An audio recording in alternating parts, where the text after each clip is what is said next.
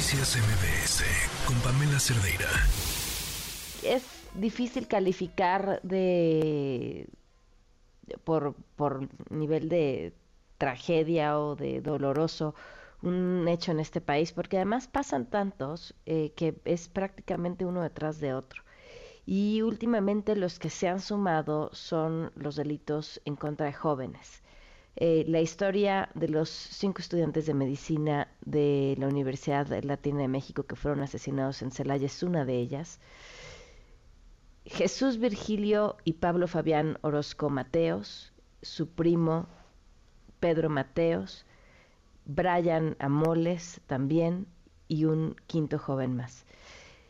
Todo esto ha estado lamentablemente eh, rodeado, yo creo que de los comentarios más ruines, porque no encuentro otra palabra para calificarlo, por parte del presidente de la República, dando información sobre los motivos de lo que podría haber llevado lo que sucedió, sin que esto fuera sin que esto estuviera confirmado. Pero además, si esto hubiera estado confirmado, tampoco importa, porque era revictimizante desde el ángulo en que uno lo viera. En la línea nos acompaña Fabiola Mateos Chaboya, madre de Jesús, y Fabián, tía Pedro. Gracias, Fabiola, por tomarnos la llamada. ¿Cómo estás?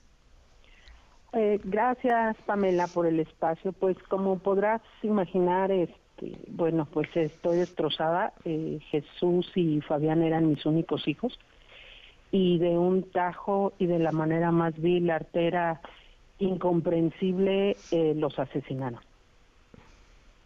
Eh, Fabiola, ¿cómo, ¿cómo te enteras tú de todo esto y qué te ha dicho al momento la Fiscalía?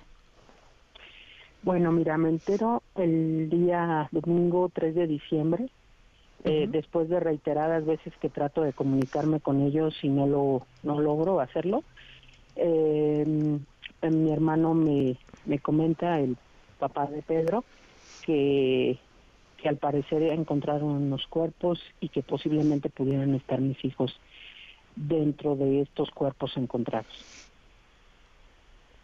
¿Qué te ha dicho hasta el momento la fiscalía?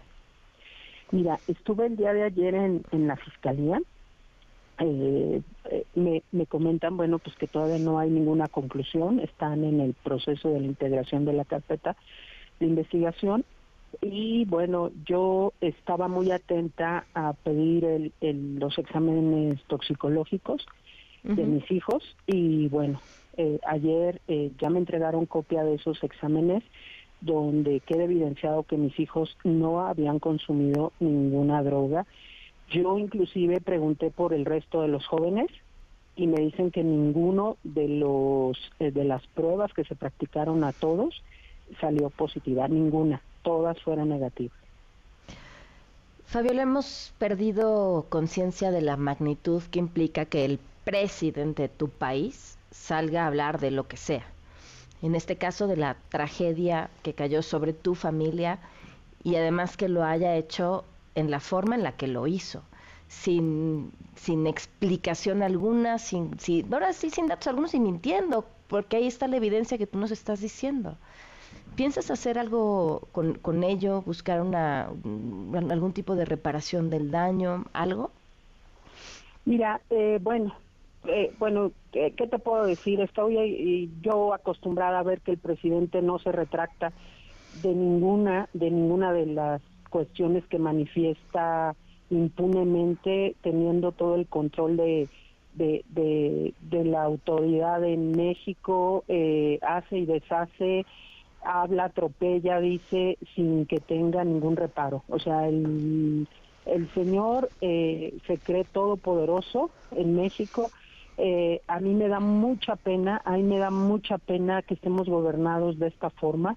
el señor de manera, yo lo calificaría perverso, lanza una acusación en contra eh, de mis hijos y del resto de los, de los jóvenes de manera perversa, eh, sin tener todavía los elementos, los elementos para haber dicho que mis hijos eran consumidores de droga, lo hace y perversamente desliza al final de su declaración, todo es una hipótesis. Yo entiendo que el señor es una persona perversa y, no le importa, no le importa manchar el nombre de cinco jóvenes estudiantes de medicina y otro joven que murió sin tener los elementos y solo con fines, eh, pues yo lo veo nada más personales, porque, bueno, eh, desafortunadamente yo ayer cuando veo que le da el pésame a la familia de un criminal muy conocido, este, bueno. Por, por el fallecimiento de la mamá del Chapo. Sí, me quedo impresionada. O sea, los ciudadanos que, que queríamos aportarle a México personas de provecho, personas que le contribuyeran a México siendo estudiantes de medicina, remediando el dolor, ayudando a que la gente sanara, eh, somos criminales, eh, somos victimizados, somos responsables, pero por otro lado, pues se compadece, ¿verdad?, de, dar el pésame a estas personas.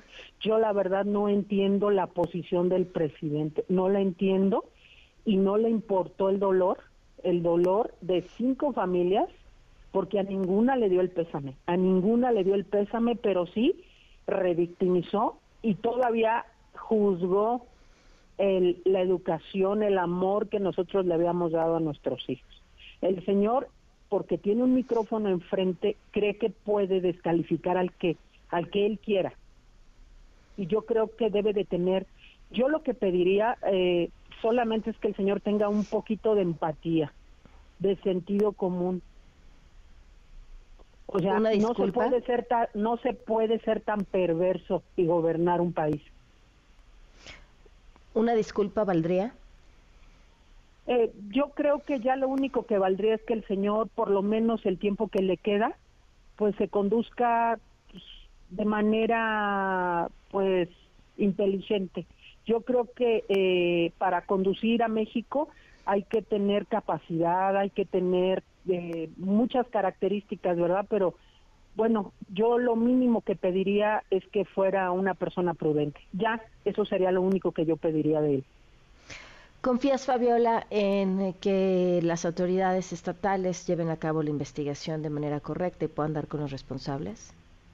Pues yo tengo toda mi confianza puesta en que la Fiscalía del, Estado de Guanajuato va a hacer su trabajo y que finalmente se va a llegar eh, a, saber, a descubrir, a, a, pues eh, cuál fue el móvil de, este asesinato, porque te digo, mis hijos y los demás muchachos que murieron en, eh, en este en, en esta situación tan tan tremenda pues nada más se dedicaban a estudiar mis hijos eran estudiantes de excelentes calificaciones deportistas, eh, queridos y, y, tenían una red familiar que los quería. Entonces eh, yo no entiendo, yo no entiendo por qué se dio este asesinato.